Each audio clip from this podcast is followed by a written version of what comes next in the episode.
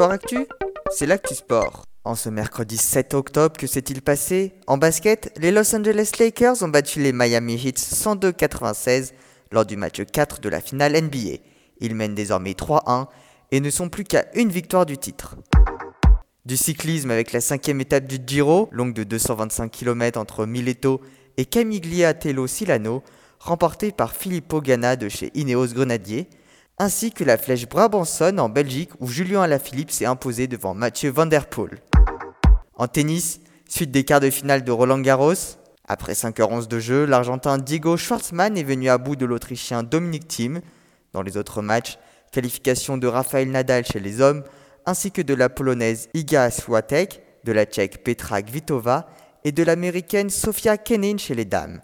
Actuellement, Stefanos Tsitsipas affronte Andrei Rublev et Novak Djokovic s'opposera ce soir à l'Espagnol Pablo Carreno Busta. Du handball désormais avec la troisième journée de Lidl Star League, victoire d'Aix-en-Provence face à Istres, de Limoges face à Chambéry et du PSG face à Saint-Raphaël. Rennes et Tremblay ont quant à eux fait match nul. Enfin du volleyball la deuxième journée de Pro A, victoire de Chaumont face à Ajaccio, de Cannes face à Narbonne, de Tourcoing face à Paris, de Poitiers face à Sète et de Tours face à Nantes. Voilà pour les actualités du jour. À demain dans Sport Actu.